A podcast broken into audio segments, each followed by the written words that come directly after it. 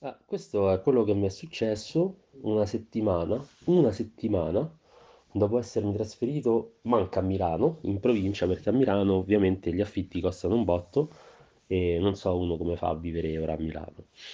E un giorno esco appunto presto dal lavoro, un po' prima, esco alle sei e mezza e dico vabbè vado a prendere patate perché costano poco e vabbè.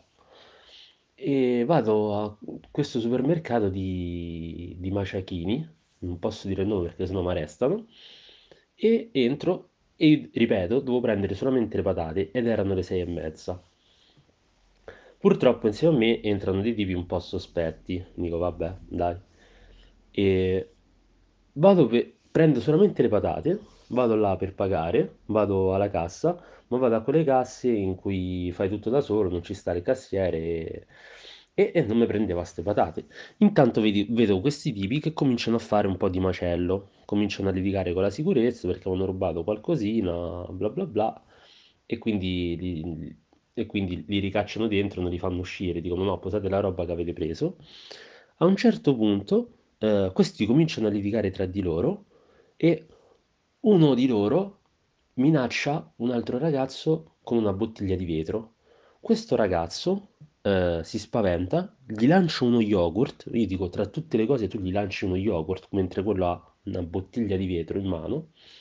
Lo yogurt va addosso al tipo e schizza lo yogurt contro di me, quindi io zozzo di yogurt e il tipo, ovviamente incazzato nero, gli spacca la bottiglia in faccia e cominciano a rincorrersi per tutto il supermercato.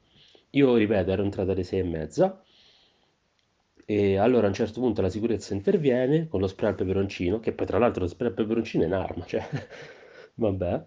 E, e niente, quindi questi qua, dopo la sicurezza è intervenuta, eh, spray al peperoncino, tutto così colà, io penso ero l'unico dentro al supermercato incazzato, sozzo di yogurt, che era entrato solamente per prendere le patate alle sei e mezza e sono uscito dal supermercato alle sette e mezza. Ho perso tutti i treni per tornare, ho perso un bel po' di treni per tornare a casa.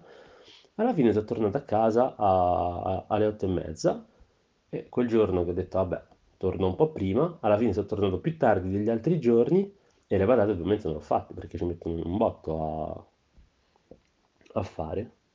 E questa è la mia prima avventura a Milano, ne seguiranno molte altre. Ma punto di domanda, è così greve Milano?